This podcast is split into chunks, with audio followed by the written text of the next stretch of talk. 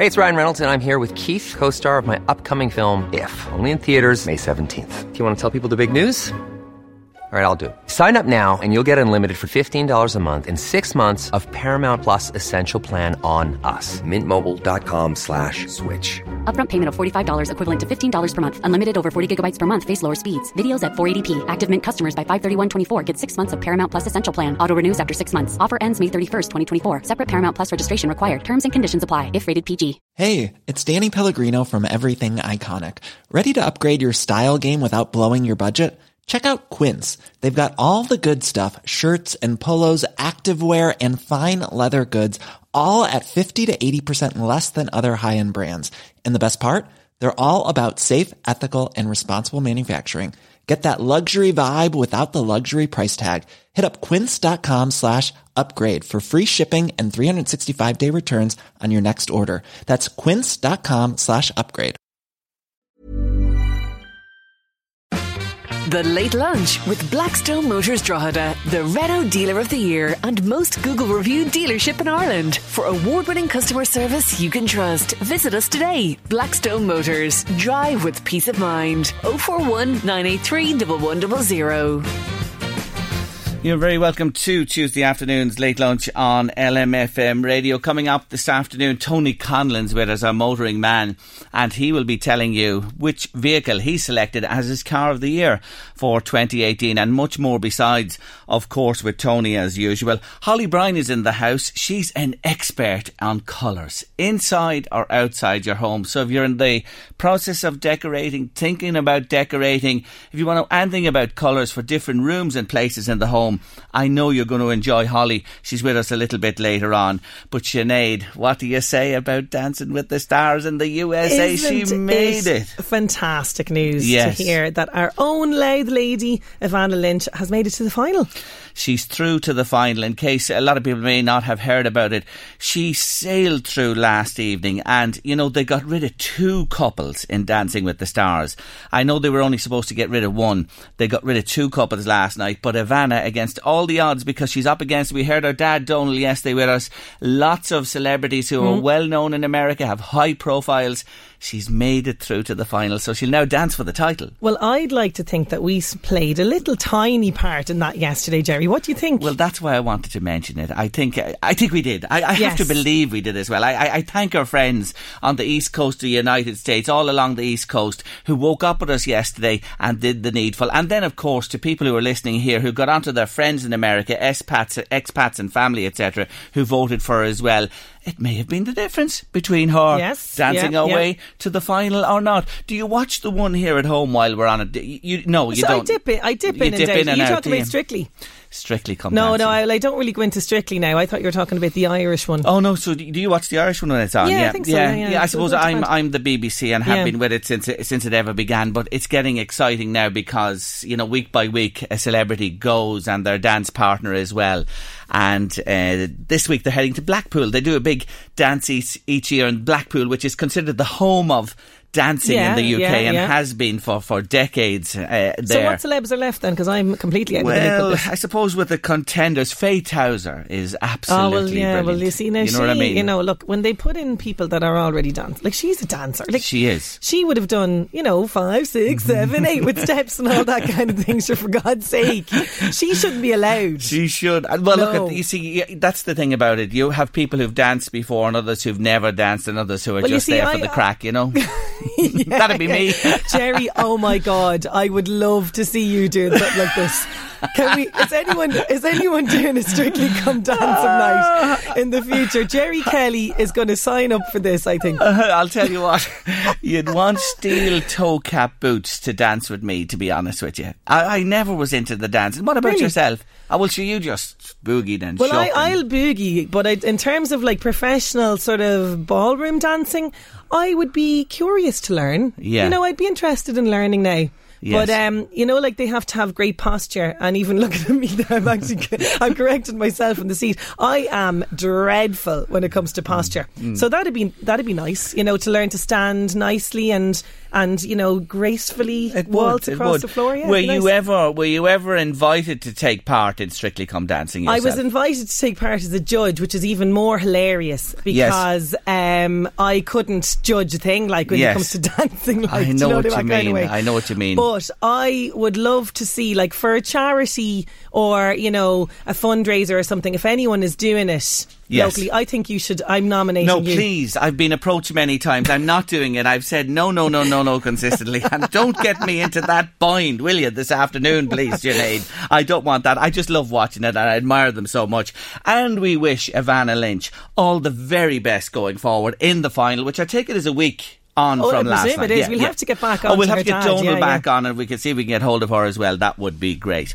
Anyway, let's get into matters on the show today. My first guest is in the final shake-up to be named Red Cross Irish Humanitarian of the Year for his recent work in Syria. The greater part of his life has been devoted to helping people in war-torn, disaster-riven and famine-stricken parts of the world. He's also set up his own company. He's an accomplished rugby player and describes himself as a Meath refugee. Mark Mullen, you're very welcome to Late Lunch. Hello, and apologies for my late arrival. You're Great- all right. A great fan. You're all right. I won't tell listeners the sweat we were in, but he's here sitting in the chair. And thank you indeed for joining us on the show today. I'm delighted to have you with us, Mark. Um, congratulations on the nomination for this prestigious award. Syria and East Ghouta in particular, we've seen the images, we watched the news week on week for months on end at this stage. You were part of the first delegation that got in there. Yes. What was that like?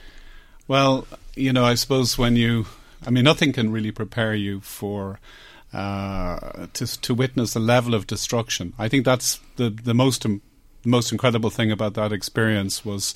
Um, if you imagine the whole of the south side of Dublin completely levelled, that's uh, how East Ghouta is. Um, so it's uh, East Ghouta is part of Damascus, a major city, and so you have this uh, kind of. I think I think scenes that we probably haven't seen since the Second World War. Um, so I likened it to a, a Dresden or a Stalingrad. I mean, that's that that's the level of destruction. well, the place was absolutely flattened, and I remember those historic images as well. So that is a real bleak picture you paint. How, how come there are people still living in Yeah, yeah. a place with nothing?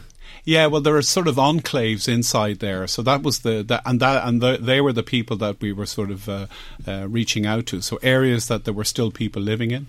Um, the the day that we went in, there was a lot of negotiation that had to happen to allow us to have access. Um, there were people. We were told that uh, there were still possibly people that might come out and attack us. Um, so that was something to bear in mind. But I think it was worthwhile because when we got there, you know, like all these things, I've always felt that the community takes care of you, and um, I had a strong sense that we were not at risk.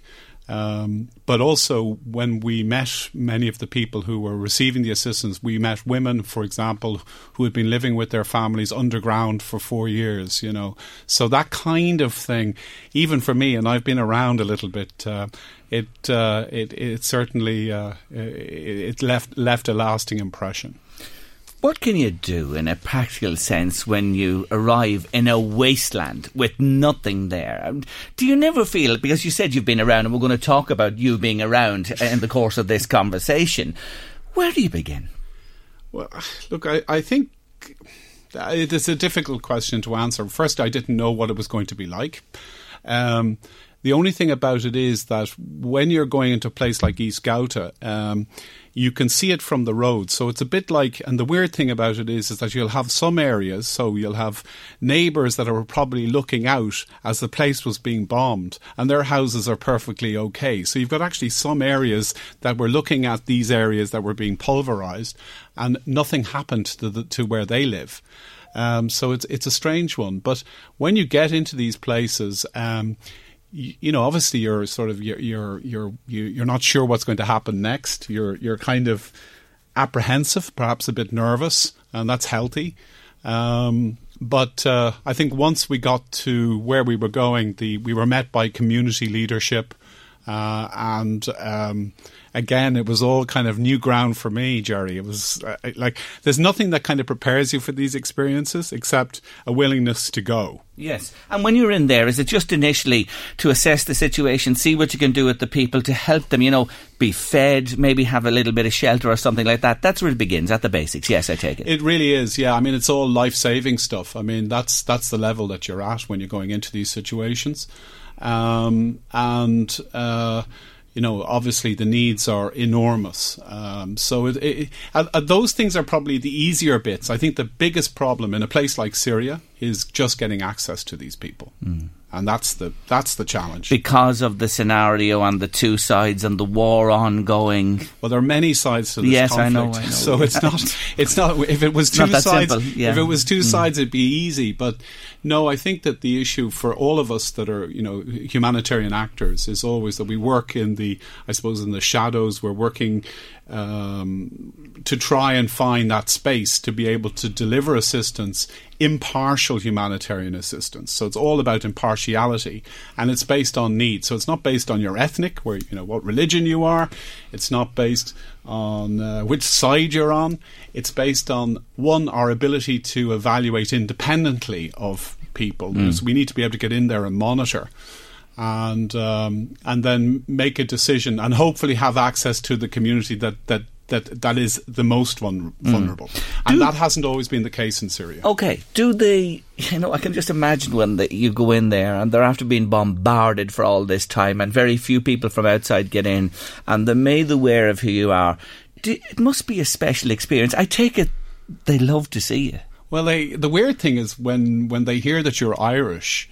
Um, there's there's always an incredible reaction, and that, I know you're looking at me and going, wonder why that is, and I always wonder my always wonder why myself because I always think where have they met an Irish person before they met me, you know, but. Uh, I think it's to do. I think that we're synonymous actually with being neutral.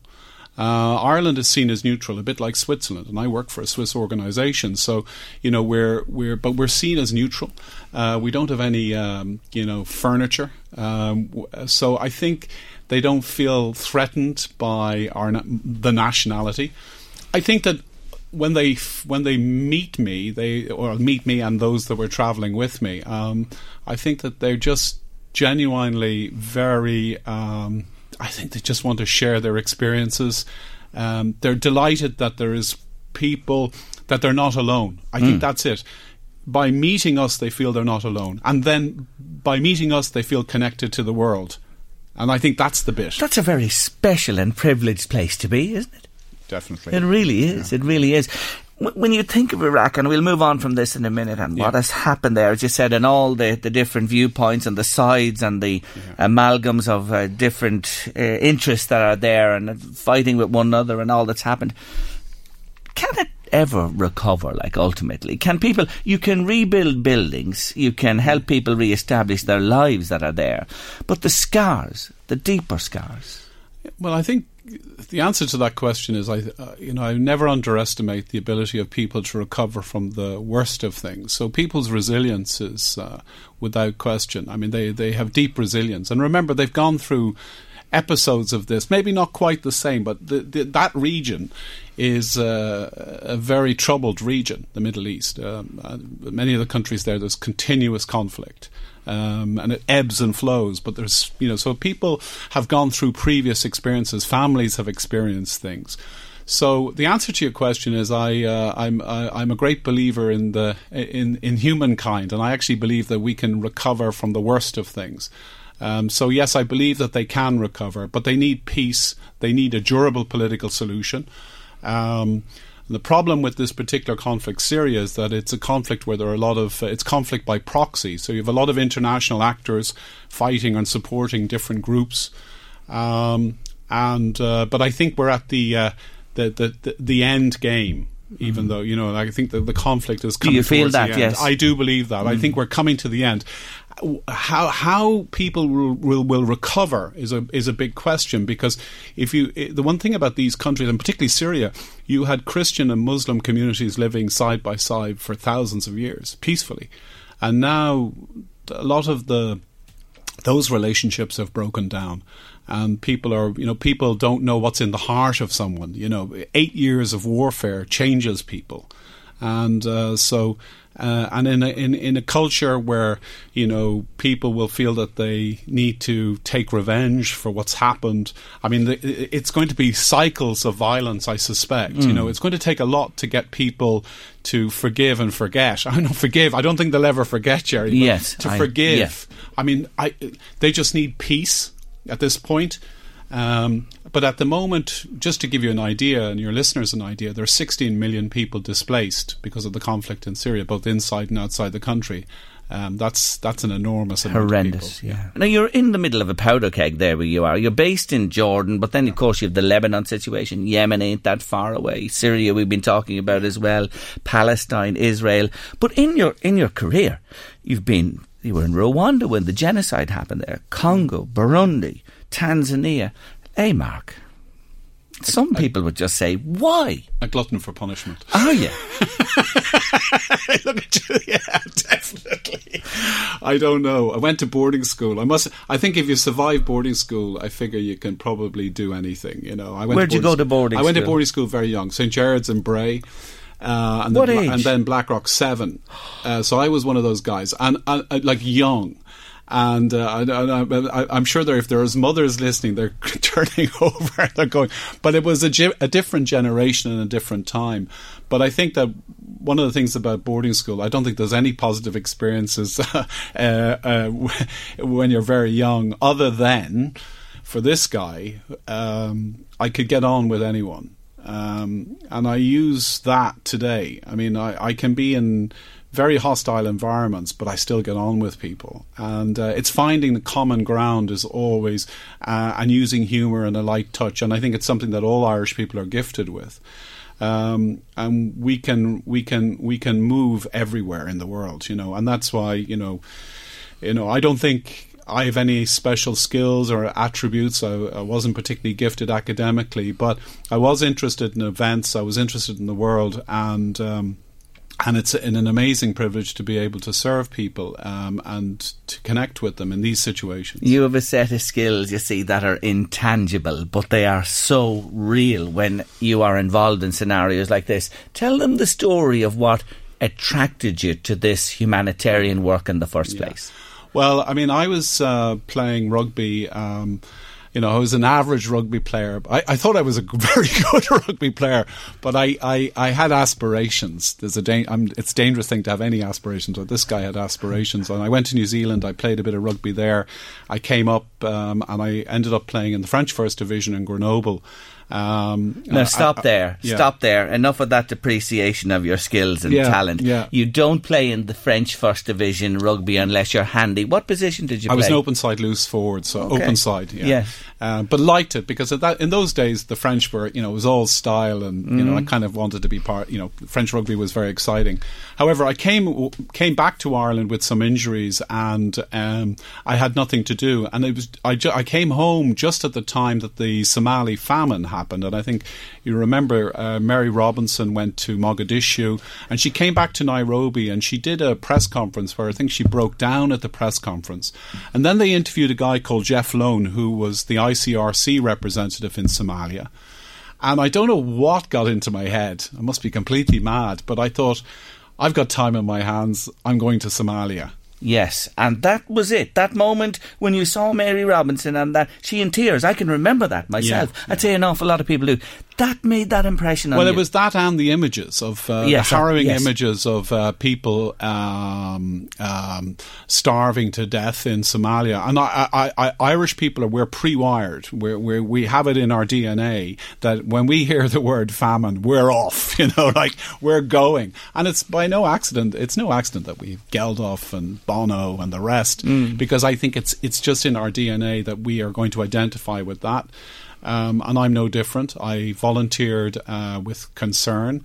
Um, and uh, Jack Finucane, I met Jack Finucane, one of the founders of Concern, and I was all I was a mouthy boy from Blackrock, full of chat, full of you know what I could do, couldn't do anything, of course. And he said, "Have you any questions to ask?" And I, I, I said, "Is there anything I could?" I asked him, "Is there anything he could teach me before I go to Africa?" And he said, uh, "He said, use your common sense. It'll, it's in short supply. I always remember that. Use your common sense. It's in short supply."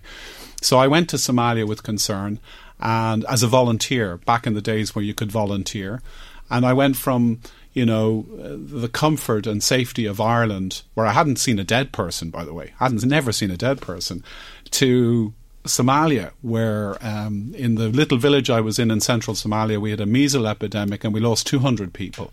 And I was trying to organise cars to pick up dead people. Um, so I went from Ireland with its comforts mm. and safety to something that was quite different.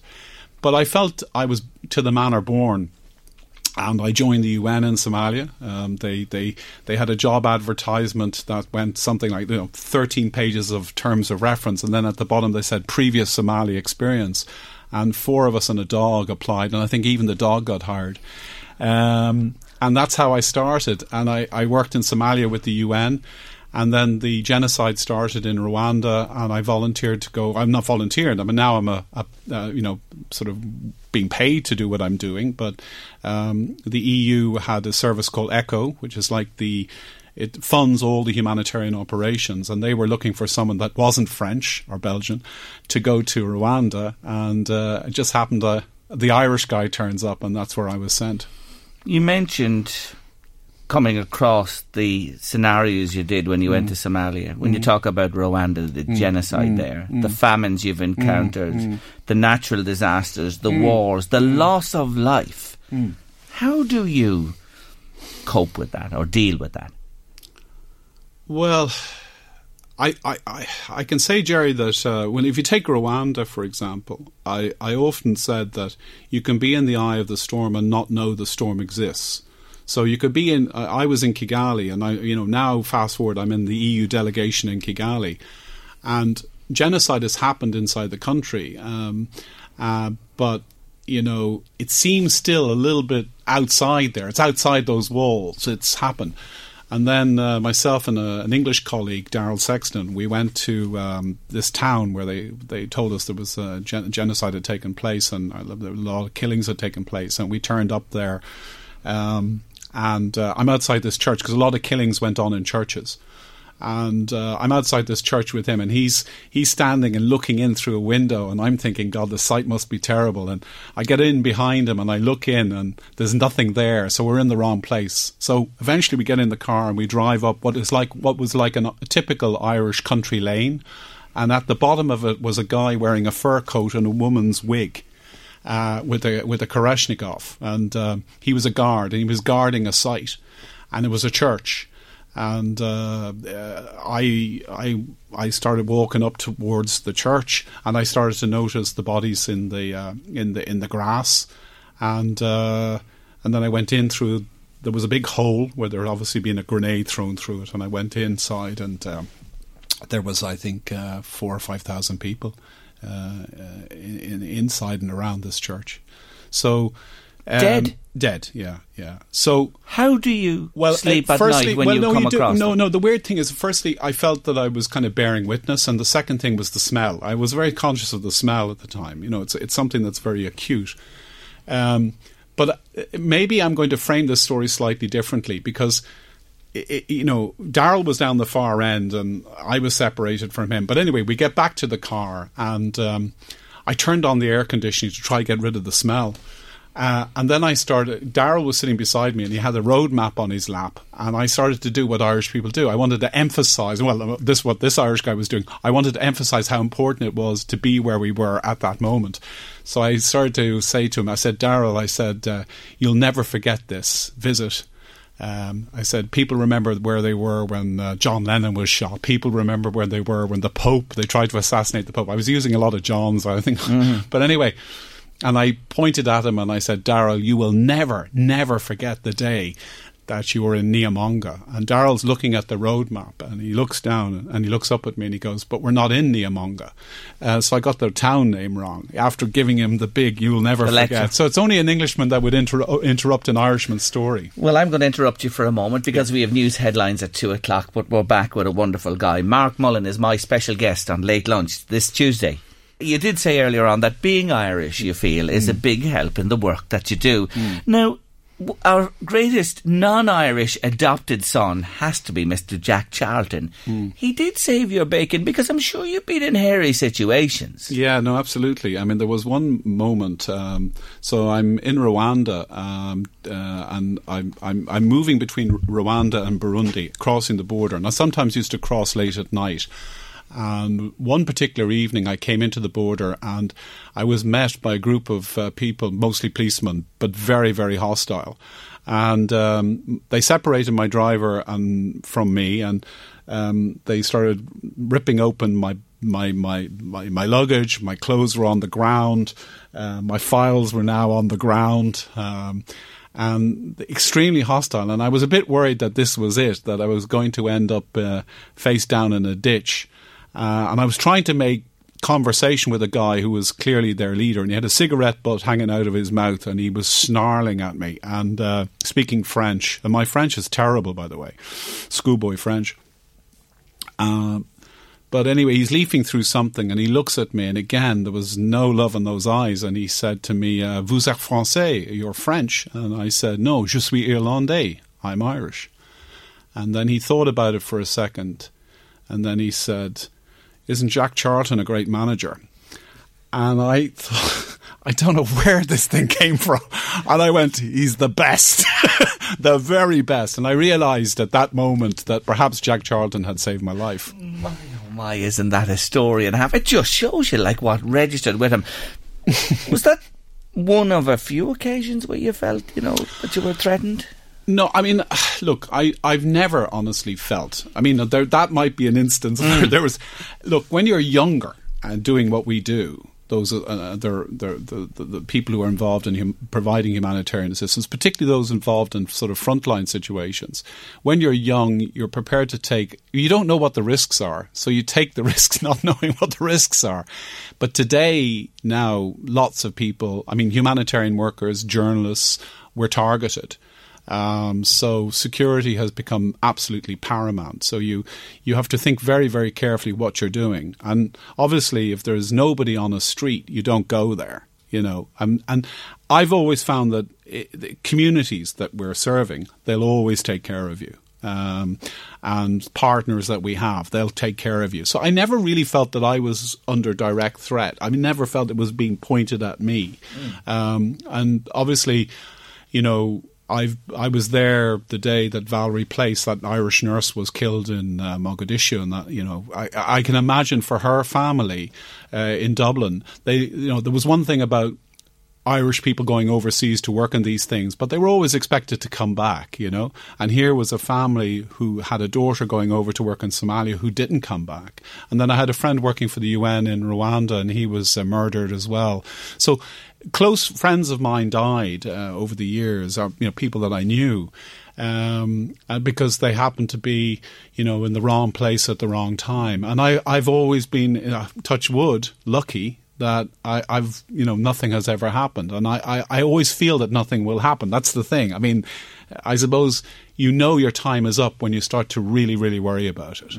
Now, you did take a break from this work um, for three years, and you're back at it about a year at this stage. Yes. And you set up a company called Outdoorsie Yes, yes, in the States. Yes, I did. I did. Yeah, uh, I think it was my midlife crisis, Jerry. And that is, uh, well, I've always believed you can do anything at any time in life, and I, I'm firm, and I know you, you feel the same way.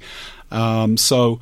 Um, I had an idea uh, to start a company. It was to be the Airbnb for sports experience, so whereby people could um, sell their sporting experience, and we we started in the Bay Area, although the engineering was in Ireland. It's called Outdoorsie. That's O U T D O O R S I E dot com. And um, we were five sports. We were surfing, cycling, uh, hiking, mountaineering, and running. And uh, basically we curated it. We went all over Northern California. We found the best providers, and uh, it was three clicks to buy the best surfing experience, the best running experience, the best mountaineering experience with a lot of video. And yeah, that we set it up. But it was very late in life. I'm a non-technical co-founder, and um, and I got poorer and poorer as I did it. But I loved it. I mean, absolutely loved it. And um, and I don't always think it success can be measured. And some people measure success by great financial success, but I think success is just doing what you want to do and doing it because it inspires you. Mm. And you did it, and you did it for three years, and you've come back uh, to your first love and what you've been called to in your life as well. Here's the thing. Myself and Sinead were chatting about this, my producer upstairs today, and we're just saying, isn't he some man? Because he's been all over the world to all these places war, famine, natural disasters, all the different interests that pull people and places apart. And you guys have to come in then to start picking up the pieces. Do you never feel like throwing your hat at number one? And really, does anybody care? I think it's a, that's a really there's a lot of questions in yeah. that, you know. Um, Did you ever feel like giving up? Yeah, well, of course, I think it takes a toll on you. I, I, I do believe that this is a young man's game or a young mm. woman's game um, because uh, over time it uh, it has a huge impact on your family life. Um, you you don't live an, a normal life, um, and there is a certain there was a there were obviously frustrations because uh, you know at one time, uh, say for example Rwanda and Somalia they were known in Ireland. These stories were known. But then I started to work in other places. And when I came back to Ireland, you know, we were in the middle, middle of the uh, the tiger years, and people were comparing the price of their houses. So when I was when they'd ask me where I was, I'd say I was in the Congo. They'd say, "Oh, that's very nice." Um, what are you doing there? And maybe they'd listen to my answer, or maybe they wouldn't. But it wouldn't be, it wouldn't register. So I found that it, having an audience was actually very, very small of people that I could talk mm. to. And, I've, I think what's very important, I think one of your, your, your interview yesterday, which was very good, it was very important that I found somebody to talk to because I think uh, this type of work, if you don't talk to people, you start mm. to internalize it. Yes, and the, it can have and it can have helicopter a, man was saying that absolutely, to me. Yeah, yeah, And, and, and it can have an adverse effect on you over time. Mm. So I think the most important thing is uh, I've always been a positive person, and I've always thought, and you know, whether it's you know the the events uh, that I've witnessed and you know, and I've worked with extraordinary men and women from all all the nationalities um, and people from the respective countries. So I can never fall. I've learned to understand that there are many ways to solve problems, right? Um, and one thing I want to turn around and say that the, the strangest thing working now in the Middle East is how not only are, are, are, do, are they well disposed to me being Irish, but they wish on us, for us, a peace in Ireland. You know, that's the weirdest thing. Like, I'm, a lot of Irish people when they travel, the, the you know, we, they, they, the, you know, when you meet people that are not Irish, they'll ask, you know, do you, do you know U2 or do, you know, mm. football might be a reference.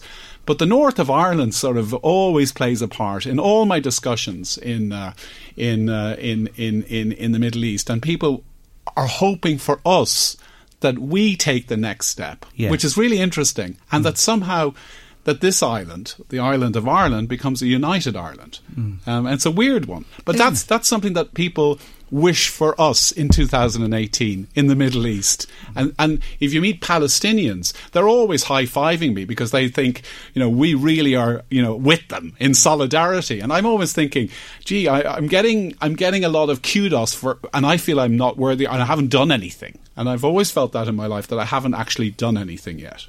So people do care, do care about us on the other side. Absolutely. And people here care about a lot of people around the world. Listen, we'll have to resume this conversation at another time. I know you're going back to the Middle East tomorrow. You're back home for the awards on the 24th of November. Let me say, you're one of life's good guys, Mark Mullen. Wish you well with your work going forward and uh, with that award that's coming up at the end of the month as well.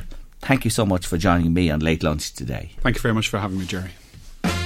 The Late Lunch with Blackstone Motors Drogheda, your local Renault selection dealer. With over 250 quality used cars in stock, there's always something for everyone at Blackstone Motors. Check out our used stock online at blackstonemotors.ie.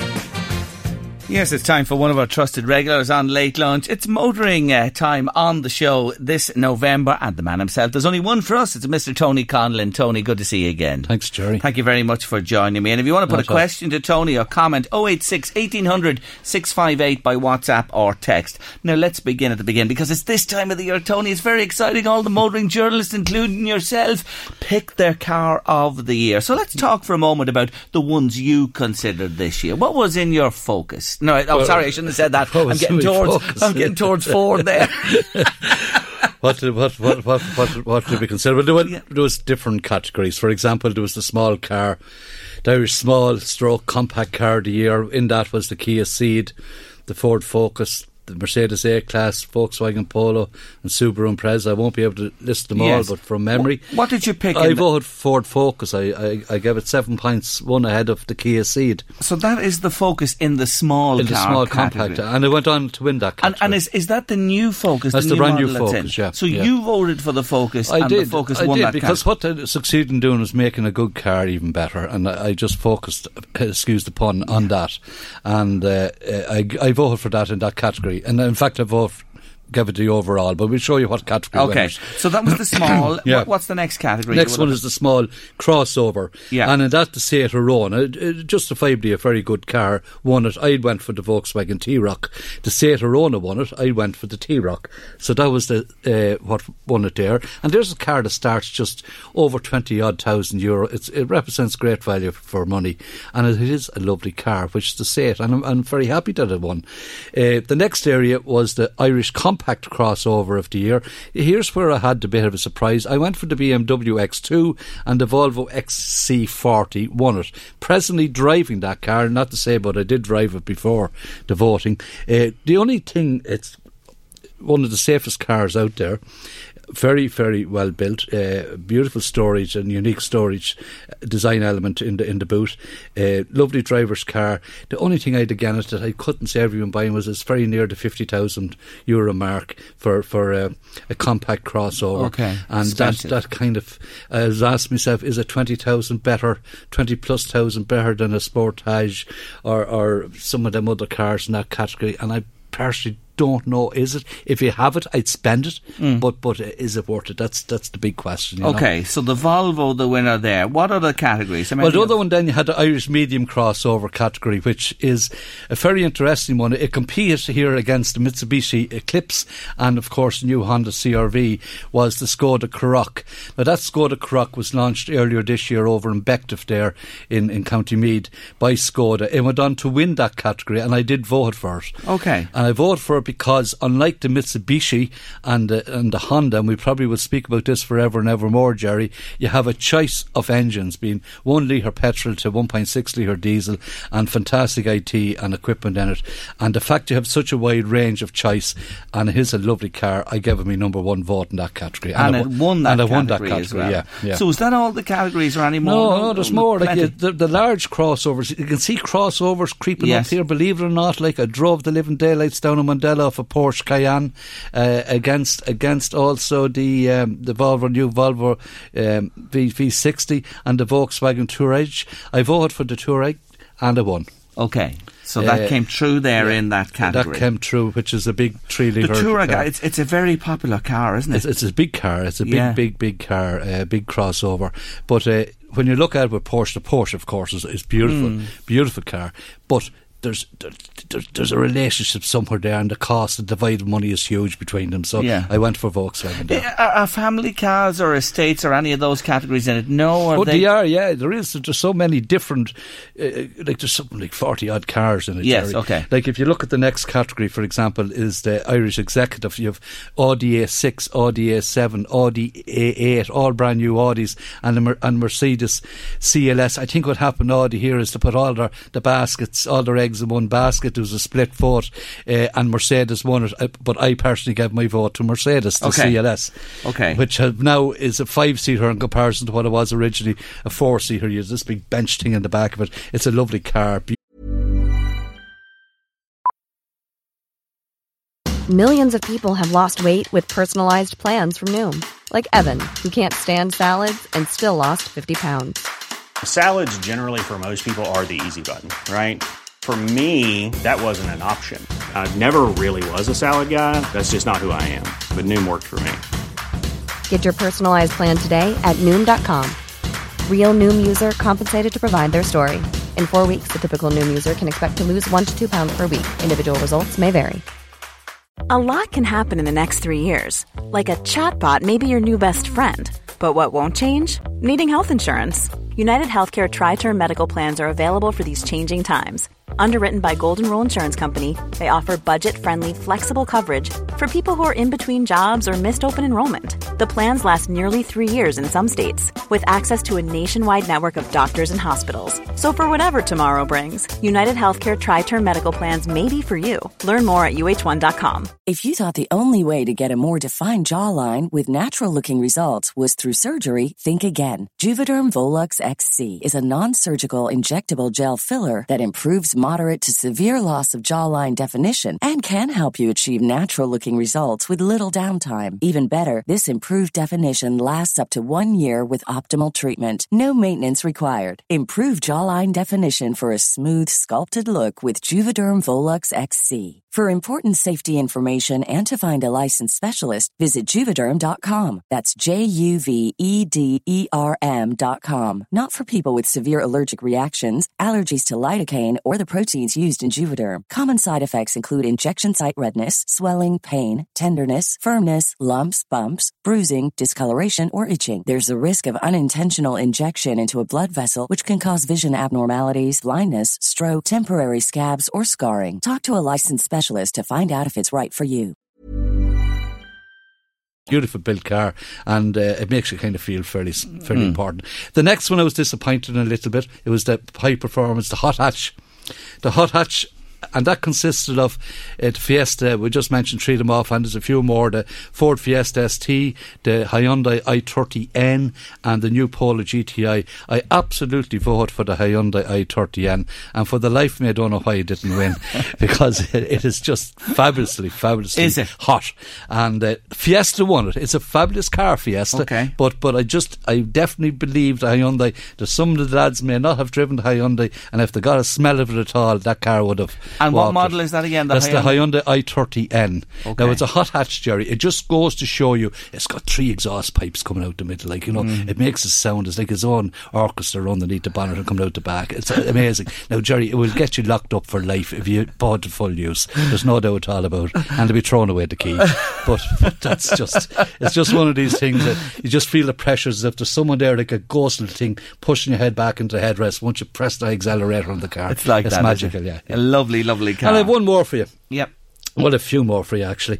I've the, I've the Irish high performance car. Now, this was a bit of a hames, I have to say to you, because Kia put on the Stinger there, and a lot of us drove that fabulous U 3.3 whatever litre Stinger, and I didn't get to drive the Audis the RS3, RS4, and the BMW M5. Although BMW had a day that I attended, but I just couldn't get into the M5. Every mm. time I went for it, there was someone gone in the car. But the M5 won. I abstained from that because I drove less than 50% of the vehicles, which an awful lot of my colleagues had to do the same. Yeah. And then we went to the green car, the green, and this is the real interesting one. You had you had the Mondeo hybrid, you had the Neo Kia Niro plug in and you the Nissan Leaf and there be another one or so. I went jointly here for Leaf and Niro, and Leaf won it. Okay, so the Nissan Leaf won the green car. Yes. And is that an all electric model that's or is all it ele- That's all, all electric. electric. And the Innovation Award went to the Leaf again for the e pedal. That's the economy thing on, on the Leaf. And then we had the Van of the Year, and the Van of the Year went to bang, bang, bang, the Mercedes Sprinter, which luckily I got again. And the overall, as I said to you, of all of all the cars, then you had one vote last Thursday morning before the event. For the Irish Car Irish of the Year car 2018, year, and that went to the Volvo XC40, uh, which it is fantastic, Jerry. In ways that you have company working towards. A lot of car companies are doing the same. That in years to come, hopefully, there will be no such a thing as a major car accident with fatalities. Ever, so much safety, and on the safety front, the Volvo excels. So Volvo XC40. XC, XC, C for cat. Okay, XC40 40, yeah. is the car of the Car year. of the year, yeah. Yeah. Oh my god! Yeah. And what what what are you, what is that car aimed at? Is it a family car? Is It's a family car. It's a small crossover because the big, big family one's the XC90, Hmm. which was phenomenal when it came out first. Like it's a big seven seater, and everyone, including the, the, the dog, wanted it because the, everyone loved this car.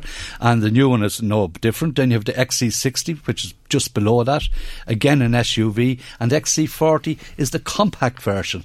Uh, it's the compact version. What it is, I would have kind of nearly put it in there with the T Roc too, but it's not in there. But uh, it's a compact crossover five seater. Okay, so that is the car of the year. So you, you hit the nail fairly well on the head with most of the Didn't do too categories there, now, didn't yeah, you? yeah, but it's not it's not about like a self win or anything like that. But you do put an awful lot of thought into it. You know, like Mm. it, it's very time consuming actually. This whole voting Yes, matter. You know, yeah, yeah. So to to to get whatever five or six is pretty, yeah, pretty it's, happy. With that, it's good know. shooting, Tony. Yeah, well done yeah, to you. So yeah. there you have it. Well done to Volvo uh, for this year. But so many great marks in there in the individual categories that Tony has been talking about. Just before we go to break, can I throw something at you? Have you Sure. been watching the price of fuel? Yeah, yeah, yeah. It's it's it varies from place to place, mind you. My God, I saw it 150 at the weekend in the West for a litre of uh, unleaded. Unleaded, 146 for diesel. It's really climbing, Tony. Uh, yes, Jerry. And is there really need for it because the barrel of oil hasn't, you know, has, It's actually has gone- actually gone gone down. down in the know, last so like days. it's What's going on? Uh, the thing about it is, Jerry, like, we're, like we're really, although we're human beings, we're, there's a bit of a lamb about us all. Like there's a bit of wool. We're covered in wool. You know, we're, we're not putting up a bit of an argument or, or doing what you're doing here, asking the question why you're. Hmm. Mind you, if it was in France or something, there'd probably be a rebellion. That, you know, There'd be no aircraft flying over the country. The The, guillotine- the ports would be shut be down. or the something like that, farmers you know. would be out on the road. But you're right. The Irish sheeple. That's what we are. We're the sheeple of Europe here in this country. We just accept everything that's thrown at us. And mind you, a friend of mine called Dick was telling me the same thing in a phone call yesterday. But it, it really is. I've It- noticed it it's hard. It's hard to people. Like I was speaking, sitting down having a cup of tea with a guy during the week who travels from, I think it's uh, da, da, da, Dun Laoghaire to uh, Trim every day, for example, and his motoring cost has gone up just for fuel alone, 25, 30 euro, Like per, that. per, per week. And and I tell you one thing, he's not getting a, a raise in the pay packet to match that either. No, no. Tony Collins with us on late lunch. If you have a motoring matter, give us a shout now. 086 1800 658 by text or WhatsApp. Now I want to come back to this again, and we've touched it many times over the years, and there were hopes that it was going to take off, and then it receded, and then it's back in the picture again. I'm talking about 2019. People are thinking of changing their cars, and it's been worked on now, November, December there's news that uh, older diesels, some of the marks are offering Tony scrappage on the older diesels Yes. to uh, uh, update them. If you had an older diesel and you were offered a scrappage, what would you look at? Hybrid, electric, petrol, or go back to a diesel? Well, it depends what the offer's up against. it. What are they going to offer this scrappage for? It can be between three and seven thousand euro, I think, with the likes of Yes. Volkswagen. And depends if you live in the city or outside the city and this sorts too. Look, you see, this we're not getting help here. There's no use every motoring journalist sitting down in Ireland in a radio station or putting a pen to paper and writing about it. If if the body to be, the body that is there, the governments of this world, the, the, the Europes of this world, are not discussing this uh, a, as a matter of importance because people are making investments and if if there's a doddery attitude going to be uh, introduced here, it's going to affect everything. It's going to affect the sale of cars. They're they're, they're shouting about about the diesels coming in from England, the dirty diesels. I absolutely agree with them. There's a lot of dirty diesels coming in, but people. Why are people buying these cars? Like, there's a, there has to be a reason for it there. So we need to look at this and to try and answer your question directly. What would you buy? It, it's like going to an event. What do you put on you? Do you put a sports jacket on you? Do you put a suit on you? Do you put a jumper on you? It depends on what type of work you're doing. Are you travelling from Drogheda, from Trim, from, from Navan, from beyond, from Portlaoise to Dublin every day? Well, I still think you're in diesel there. I really do. If you're totally disciplined and can adapt to the hybrid way of thinking, hybrids have got better. There's no doubt at all about that. And the anxiety factor of diesel has lessened because they're going further. The Leaf is an example of that. And there's a better version with more range coming out next year absolutely that has improved.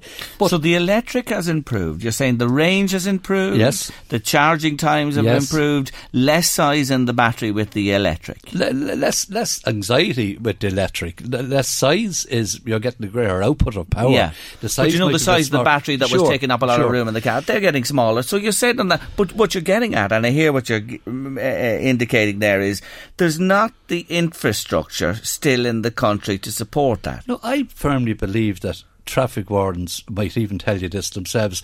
It's all right, governments promoting something and saying we've put in chargers, but if every the only thing that's missing a charger now is to tie a horse to it because you can you can go in and park in it. Uh, there's no really law. I don't see anything being done on an unelectrified car.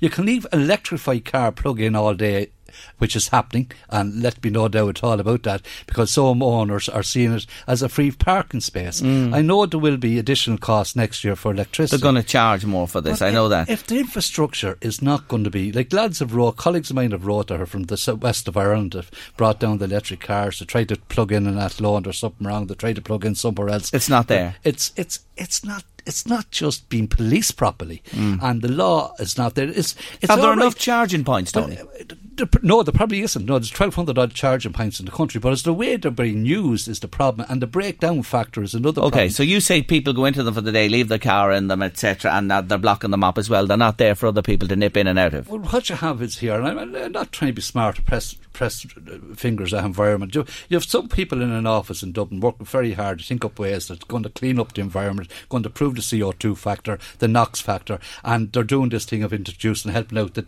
the petrol sales, this in- increase of petrol sales, lower CO2, lower NOx, the electricity, the electricity sales, electric cars, that's happening. And then you have people in other office and their feet up in the desk, giving them, clapping themselves in the back and doing absolutely nothing about enforcing laws and regulations. So they need to cop on and work as a team on this. So you're saying don't write off diesel again if you're doing the miles. No. Look at a hybrid. They have certainly improved, and you have the best of both worlds there. And the Leaf, especially as you mentioned there, I'd has come I'm on a long way. I'm not being fair. I'm not being fair to you, really, in your question. You'd love me to jump up and down the seat and say, Jerry, there's no way I buy electric. There's no way I go back to petrol. Well, let me say this to you. There's no way I go to anything other diesel if I have to travel a distance and do mileage every year. And let me no doubt at all about it. I didn't see the script written yet or the headstone go up saying, Lord of mercy and diesel. Diesel is not dead. And if only word to cook it out there, the NOx factor, which is the big factor of, of, of, Yeah. of dirt, is going to be cleaned up dramatically, and the secret formula is out there that diesels will get better. That needs to. Car companies need. Look, let's stop using consumers as, as pawns here, you know, because people at the moment are making them. Well, what should they do? A plug in car will drive from Tallaght to Trim in 50 kilometres without a shadow of doubt. The Niro will do that. And the, I had the Leaf over here working around Drogheda early all summer. It really worked a treat. It's it's a kind of a la carte. You're going in and looking at a menu, and you're you're you're choosing according to your your hunger a- aspect. Yeah, so it's your needs you Your match your to needs. what you want. Yeah. This is a little story that came up. The new test, uh, the new little monitor that you can use to check if you're over the drink li- driving limit the morning after the night before. What do you make of that? Oh, sure, look, everything, everything is a help, but look, look, look, as far as I'm concerned, the horse is gone. And the fact of the matter is, no drink. Now, the morning thing is a different aspect to it Mm. altogether. But, and, uh, in the, even like some people are t- promoting about this and they have it in your cart below into before you set off after having a pint. No, just look, just forget about the It's pint. nil. It's a nil factor, that's it. And that's it. And It's if you're in doubt in the morning, like, just, just don't do it. But yes, if you get a present off it, by all means, I think it's about 300 quid thereabouts. Mm, so. But uh, you, you don't have to spend that. Uh, the, the, the logic is no drinking and driving, and if you're doing something the next day, you better take that into consideration as well. You've been driving a few marks lately. We might get to a couple of them. Yeah. A couple of Hondas there. Yeah, yeah. Honda Type R, yeah, this the, this is the big fast one. Like again, it's the one that's going to get you locked up. Three hundred and sixteen brake horsepower. The last time I saw a whale tail uh, on it was like something looking at Blue Planet and David Attenborough's thing on TV. It's this big, but it's all for a reason. It's, it's not mm. like putting on a pair of bell bombs years ago and going to the disco. The, the reason behind this thing is the, the, the airflow is to suck the car to the ground. It's a phenomenal car. It's no doubt all about it. It's all the ability in the world go on and become a collector's item. It is just uh, it's it's fantastic. Seven hundred and sixty quid or something to uh, euro, I should say, to uh, tax it per annum. That's about five times different if you're smoking twenty. Five times less, 20 fags a day. So if you're fun and you're into performance car, but just remember one thing this car confine it to the track and be totally disciplined in it because it's over 50,000 euro and it has all based on the World Touring Car Championship aerodynamic package and all this. A Mm. phenomenal thing. What about the CRV? That's the other Honda you had, yeah. CRV, well, look, let, let me know. I want to put my cards on the table, to be honest with you, Jerry. There's a CRV in the Conlon family, and we absolutely love it. I mean, we moved from petrol to diesel, and my wife absolutely loves it too. And it's uh, it's not the newest one in the world, but it's it's not bad at all. Mm. And the fact of the matter is, I drove the new one, and I wanted to go home and say, uh, God, maybe we should try and scrape a few bob together and go for the latest one. But you know, my heart wanted to do that, but my mind wouldn't let me because it's only available in petrol. And I'd be depriving of our good lady from a few quid a week, and I'm not doing anything until the hybrid comes out, and I'll have a look at the hybrid, mm-hmm. which is out in the new year. But I'm terribly, terribly disappointed that Honda didn't use that beautiful 1.6 diesel, 1.6 diesel that's in the new Civic, and I don't know what's going on, but we, we, we need to get to the bottom of this again. I have a question for you. What does Tony think of the automatics in the Fords? We've just ordered one. Yeah, but I, I'm only after leaving one back. It, it would tell our good listener there. And the Ford in question was the Tourneo Comfort. It was a six-speed automatic. It worked an absolute treat. Firmly, I think the time is coming that automatic is going to make a huge show here, just like everything else is changing. Uh, people want to sit back. There's a lovely relaxed factor to them. You'll find that the ratios are different according to manufacturers, not to make it too complicated. But automatics are not like years ago. They used to mean that the car be an harder on fuel, that day is gone because the ratios are much, much better and there's a wider spectrum of gear change. So I'd be all for it. The bigger the car, definitely automatic. So you loved it in the Tourneo there Yes, for Ford. The. Mercedes A Class you the had. Mercedes Ah, A-Class. Isn't this the luckiest man in the world? He has all these different beautiful cars to drive and test. Well, you know, the Mercedes, Mercedes A Class, it, it was a fabulous car, but it's a car that could get me in all sorts of trouble. If I spoke to my wife the way I talked to the Mercedes A Class, I reckon my bags would be packed and be left at the back door. this is a car that could get you into all sorts of trouble, Jerry, because it never stops obeying your orders. It's all because of a multimedia system called Mercedes Benz, is a user experience system. All the driver needs to say is, "Hey, Mercedes." And a female voice comes along and says, "How can I help you?" I'm not. I'm telling you, You the truth talk here. to this car. It, it, yeah, absolutely. It took a few goes now to recognise the Meath accent, you know. But after a while, there was no doubt all it was plain sailing. For example, if I needed to phone my son, all I had to do was pick up the and say, uh, call out his name. And asked to be connected. If I said it was cold, the heat would be turned on. If I want a particular radio station, could have LMFM, please? it would do it. This car could really spoil it. Now, the problem is, Jerry, you can get so used to it. If you go home and start hacking the dig the way you were talking to the car, my dear wife or anything like this, uh, what the barking orders around the place. It won't be too long. You're going out to the Yeah, Mercedes well, A-Class and you're going to be saying, "Hey, Mercedes, can you fry an egg? hey, Mercedes, can you wash a shirt?" But otherwise, 1.3 engine, lovely car, huge technology, huge way forward. Another question for you, Tony. Could you tell us if you had one car to pick, a seven seater, what would you opt for? And that's just come in by WhatsApp to us at the moment there. What would I buy for? What would I opt for? Seven-seater. Well, I, I, there's, there's two aspects here. You have MPVs Mm. and you have SUVs. Yes. And then you've something like the Tourneo that I drove, the Ford Tourneo, which is based on the custom van. It is an eight seater, individual seats. You can conf- convention like look at one another or row-wise. And I was saying if I had a family, I would look at that. Now, it mightn't handle as good as an MPV. It's, it's pretty positive nevertheless. But the fact of the matter is, it's like you're getting the you're getting a penthouse for the price of a of a of a bed set. And the reason I mean that is if you do a little bit of commercial work at all, you pull out the seats real easy, the flip and your car now you're into a van. But I would look at the Tourneo. I would look at any of the Ford, the Galaxy, the S the S Max. I would also look at the the um, the Kia the Kia range, and I would look at the Mitsubishi. Uh, sorry, not the Mitsubishi range, I should say. Well, the Mitsubishi have some too, but I would certainly look at Hyundai too in in the the Santa Fe, the new Santa Fe that's out there.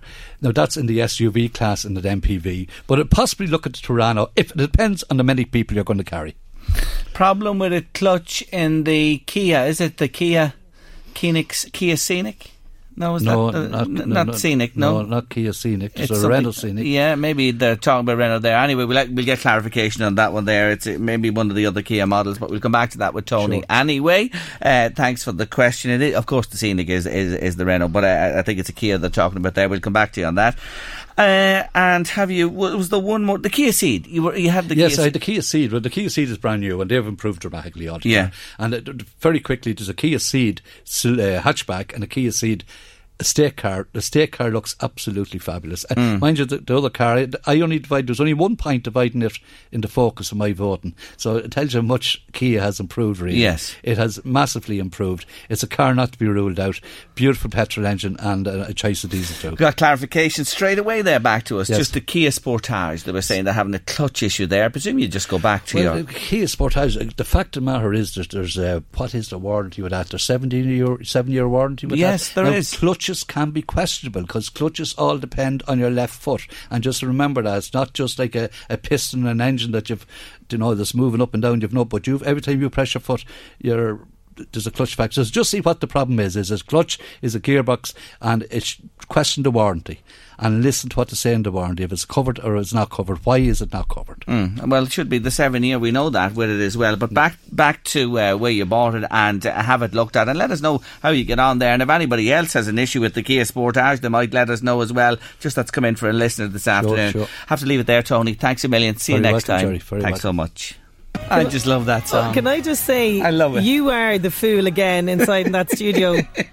What, pray tell, sort of I'm just singing my that? brains Actually, I- out there. Can I just say, I retract my earlier statement of putting you forward for any sort of dancing if that is what's going to go across the ballroom floor. Oh, I love Westlife. We have tickets for them anyway in Croke Park next summer. Looking forward to that. Uh, yeah, fool again from Westlife and late lunch this Tuesday afternoon. We got a ball of questions We in for did. Tony Conlon just right at the end there by text and WhatsApp. We'll hold them over and he'll be back with us shortly, and we certainly will put them to them. Oh, Sinead, will I tell you what happened the weekend? What? We're heading to Galway to the fly fishing show, and uh, we killed a magpie.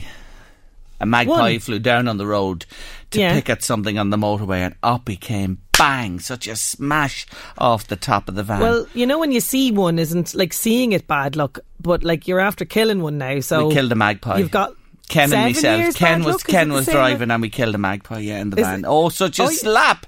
And- and, and we looked in the mirror, and there was a flutter of feathers everywhere. And so, and, and you know what happened then? He was down to eat something on the road. Something then came down to eat him. That was just the way The nature works. life. The Yeah, circle of yeah. life. But when I see one magpie, I salute a magpie always. If I see one. But sure, what's that going to do? You should salute a magpie. You should, uh, if you see one magpie, it's if you want good luck and good fortune, salute the magpie. Good fortune, good luck.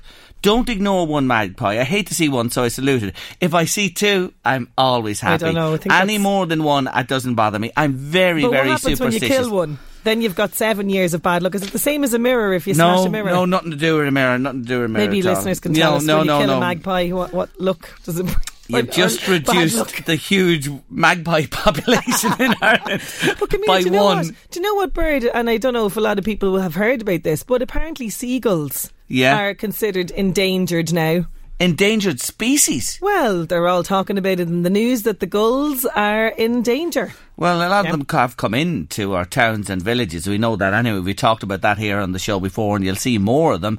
Uh, that certainly is a fact, but um, hard to believe that's the case. But listen, all wildlife is endangered when you see the recent report. It's been wipeout in the last 30 years, and it's a big, big issue. Doesn't help when you clip a magpie No. uh, in a van on the way to the west of Ireland.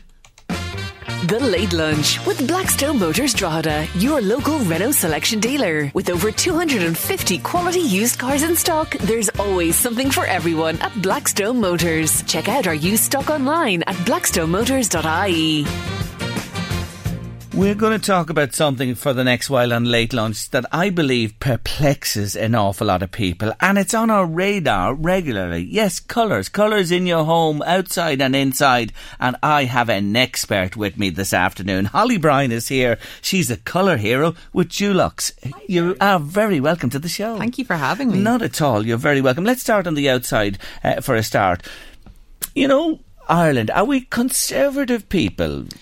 We can be. Exterior colours work differently to interior colours. So if you see, p- people's eyes will be trained um, to see what works really well on the inside of a house. And people will go a bit more mad on the inside of a house because it's less of an investment. If you're repainting the outside of your home, obviously everyone's going to see it. So you're going to be a bit more worried. And it's not like you can hop up and sort it out in an afternoon if you don't love it. It's a, it's a big commitment. So people are a bit more um, conservative with the colours, but at the same time, we are open to things. So when you're choosing the colour for the outside of your house, light works differently outside to inside. Mm. And everyone's used to how it works on the inside, where a dark thing you'll spot first in a room. Mm. When you're outside, it's the opposite. If you think about sheep on a hill, you'll spot a white sheep over a black sheep. So if you have something white outdoors, that's what you'll spot first. Okay. So when you're decorating on uh, the outside of your home, it's learning how to hit the sweet spot for going deep, not too deep, so it sits beautifully into its surroundings and it looks really really well. So you're trying to get not too dark not too light. Okay. and it's working that way. But being experimental with color we're getting there we're doing we're, Hmm. it's, it's kind of eking in a bit more Do you know those postcards that you see in certain parts of Ireland where they do go mad with the colours? It's a mad blue on the outside or a pink or Yeah, those type of things. yeah. yeah. If you did that in certain places, people would say, "Hey, hey, hey, what's going on here?" You know.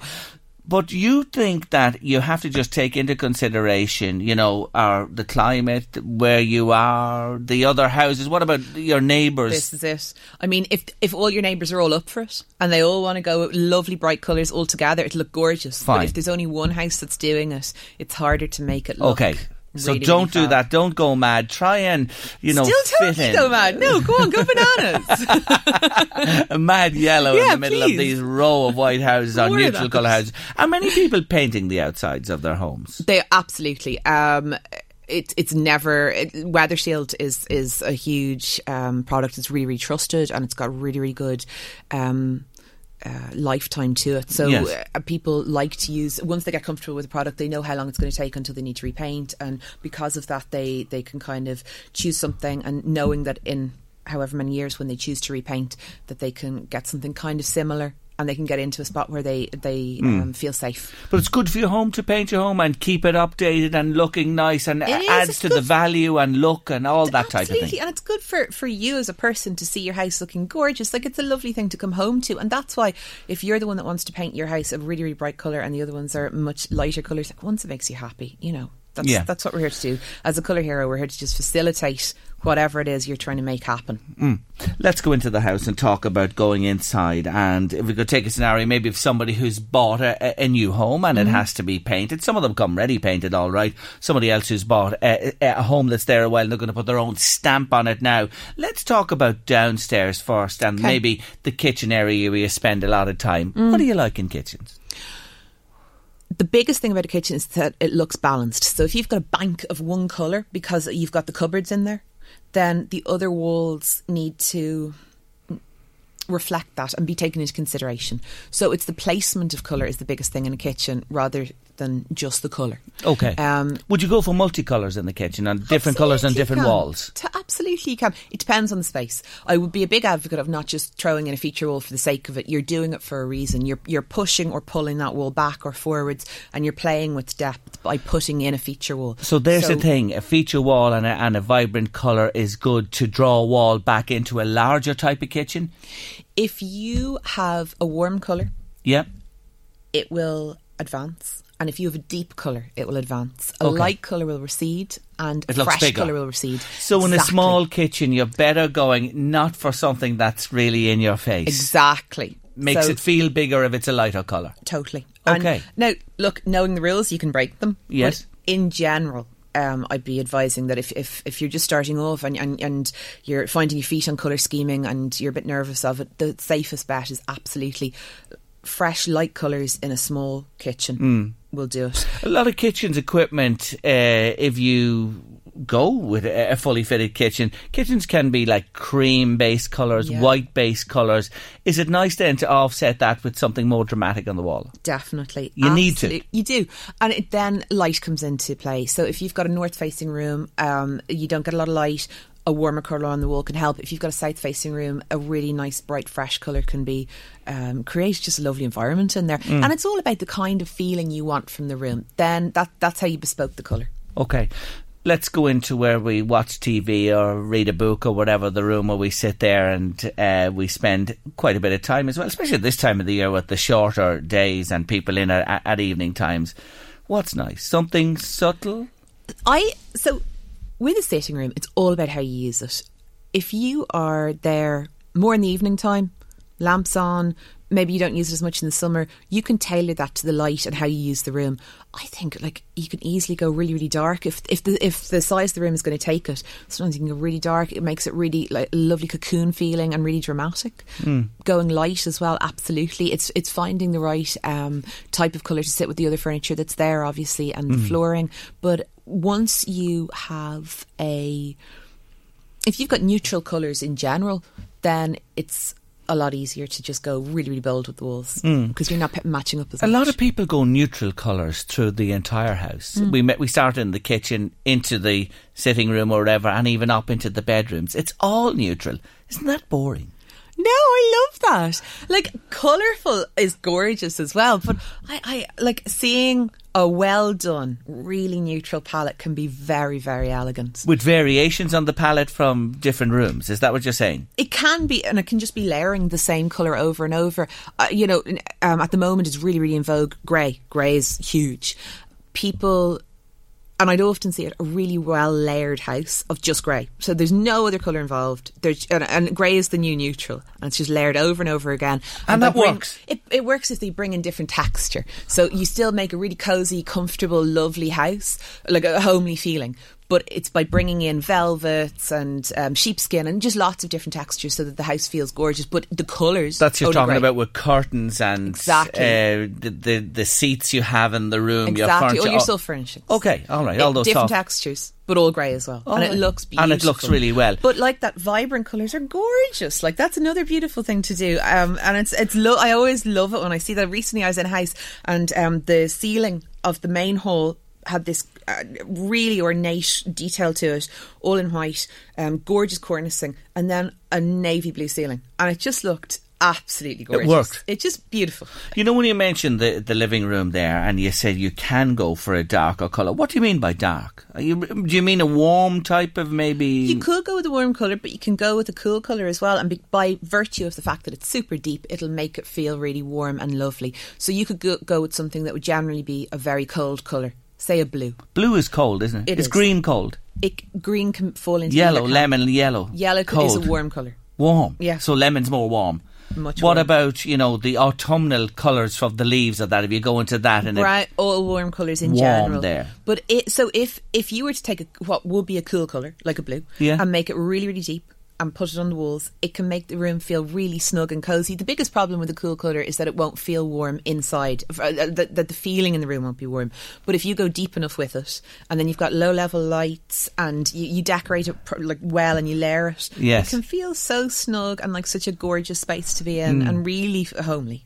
How important is the entrance? You mentioned the hallway there yourself a moment ago, and that blue on the seal. I remember after a little confession here, I got my hall painted red once. We went off on the day, and the painter says, I'll, I'll, I'll, "He knows who he is. He, he he made it lovely." We were coming down the road, and it looked like the red light district in. Eh, In Amsterdam, and my daughter said, "Oh my God, look at that!" And actually, we had to get the whole thing painted over again. It was too mad. The red Yeah, was too it mad. just went too far. I understand. Yeah, I know. Went totally. It- it's terrifying when you look at something. You're like, oh no, mm. I went too far. What have mm. I done? But a hallway, a hallway is your impact, isn't it, when you walk into a home as well? Hugely, it is. Absolutely, it is. It's it's it's. You're laying out your stall. It's it's it's the first impression of the house, and it's where you see all the other rooms also feed off it. So Mm. you walk through that hall, and every time you see another room off it, you'll be taking into consideration. So what's the nice for the hall? What What do you like? Their halls are notoriously low in light. The end of a hall is usually darker, and especially in eighties, seventies built bungalows in Ireland, the the hall can be like a runway, with each end of the hall being incredibly dark. Mm. A warmer colour is always really, really good, Nice there. especially with warm pines on the floor. Sometimes, um, um, it, from our Moda range, um, Almandra is a lovely colour, and it's it, because it's a pinky brown colour. Okay. And it's the depth of colour that's really important in a hallway. If you go too light, it looks really anemic. So on a dark day, it doesn't feel warm. It doesn't Yeah. give any atmosphere. You, but if it's too dark, it brings the the the walls in, and it feels like you've made the space smaller. Yes. So it's hitting the sweet spot of the depth of colour. But then tailoring the actual colour family to the, the furniture that's there, to the carpet, to you know, and That's and why we need people like you. You know what I mean? For us mortals who, who don't know much about this. So let's say we go upstairs or if you're in a bungalow downstairs with your bedrooms as well and you go in there. Is blue a no no in a bedroom? Absolutely not. No, there's no colour that's a no no anywhere. You can make anything work. You really can. And blue's a gorgeous colour. When you do it the right way, it's beautiful. With blue, one of the, the pitfalls of it is that if you want it not to be really dark, if the room won't take it where it's too deep and you need a lighter blue, getting it light without looking like a child's room is hard. So you need to add a certain amount of grey. Getting a certain amount of grey into it while still making it um, not too deep is where you hit a sweet spot. Um, a really hard working grey, like or blue grey, is Robin Egg Blue. Again, it's the Moda range. Um, that's a really really lovely one. Or going really dark. If the room can take it, that can look so so good as well. But the other thing is, um, it's breaking it up. Say if you want to go really bold with the walls in, in a bedroom and you go navy everywhere, big mirrors, taking big blocks out of it, so you're breaking up the amount of, of Yes. um, real estate that is in navy on the walls is is the way to do it, and Mm. it fixes it completely. Like white mirror or um, white wardrobes, big mirrors, and suddenly you've only actually got a little bit of navy, but it's making a huge impact. Yes. What about children's room rooms? Does anything go? What they want? Pinks, yellows. I find a lot of the time in the store, the parents will come in and they'll say, "We just want it to be neutral. It's a smaller room. Like we Yeah. really don't want to go mental. We don't want to be repainting soon." And then the kid is like, "I want it all the bright colours of the rainbow." So a good tip for that would be really neutral on the walls, just a nice warm neutral colour that's going to sit and work well for eight years, and then. Get some tester pots in the colours that let them pick them, the colours they love, really, really bright colours, and put a pattern on the wall. It's costing hardly any money because you're just buying testers. It can be taken down in an afternoon and be repainted over if they ever Mm. get sick of it. And you're just making a fun abstract pattern. And it's that that, that fixes it So often. that actually you get the best of both there. Your touch on it as well as along with what they want. What about on their ceilings? Our nursery. I have our nursery is in a smaller Yeah. room, so I've painted the walls in a bright neutral, really nice and elegant as well because you'll put things on walls. You know, um, their art and things like that will be up, but then on the ceiling to give a bit of atmosphere and to bring in some color, I painted ours like a, a, a green grey. Um, it's a really deep color, and then I put the wardrobe in the same color, and then I did the dresser in the same color, and it just looks gorgeous. Mm. Yeah, yeah. Back to the kitchen for a moment. Say you have a, an older type kitchen or a kitchen Mm. there a long time. A lot of people have pine kitchens and timber kitchens. all the time. And you know it's solid, it's solid Yeah, wood, and you yeah. want to paint it. What about that? What about that scenario of It painting over the pine? idea. Like environmentally as well, it's just a great idea. It looks really, really good. What you can do as well is people in, in general will repaint their walls every three, five years. You'd repaint the, the cabinets or your woodwork in general maybe every decade. Mm. So it's choosing a colour. I, I would advise in general for people to choose a colour that's super neutral to go into the woodwork because then whatever colour they paint the walls maybe not this go, but the next go will sit with it and work really well with it. So, like warm neutrals. Um, a, another really gorgeous thing to do is match have the walls on on this round matched to the woodwork because how often do you get the opportunity to do something like that where Yeah. you're painting both at the same time Yeah. you can you can mix one you can choose a gorgeous color mix it into a diamond matte paint for the walls that's scrubbable and then mix it into a satin wood for the woodwork and then maybe do the island in something really unusual Yeah, okay. So the endless possibilities there. endless And it- always And what a change that can bring to uh, maybe a timber that you have for, for years and years. Look at the time. It's nearly gone already. It Let me quick. tell you, this wonderful lady, Holly Bryan, colour hero with Dulux, will be in Murtha's on the Fair Green in Drogheda this Thursday from 10am till 3 o'clock. Look at all the time you'll have with her. and Barry and the crew there will welcome you in as usual. Would you like advice? Listen to this. You'll be able to talk to this woman directly and she'll advise you on anything and everything in your Yeah, house. come on Do they have to book? They don't have to book, but if there's a certain time that they'd like, phone up and we'll try and make it happen. Okay. Call Myrtles and they'll try and put that aside for you. But definitely bring in any cushions, any inspiration, any pictures, any uh, pictures of the space or any pictures from online of a space that you'd love to create, and we can totally try and make something So if you're happen. struggling, like I always do, Holly Bryan is going to sort it all out for you this Thursday in Martis, 10 to 3 on the Fair Green in Drogheda. Come in, bring what you wish, and she's yours for that length of time. Thank you so much. Really lovely Thank to you meet so you on the much, show Sherry. today. Fascinating. We'll talk again, I promise. Thank you, sir. That's it on Late Lunch for this uh, Tuesday afternoon. Have a nice evening and come back and join us again for another show tomorrow from half one. The Late Lunch with Blackstone Motors Drogheda, your local Renault selection dealer. With over 250 quality used cars in stock, there's always something for everyone at Blackstone Motors. Check out our used stock online at blackstonemotors.ie.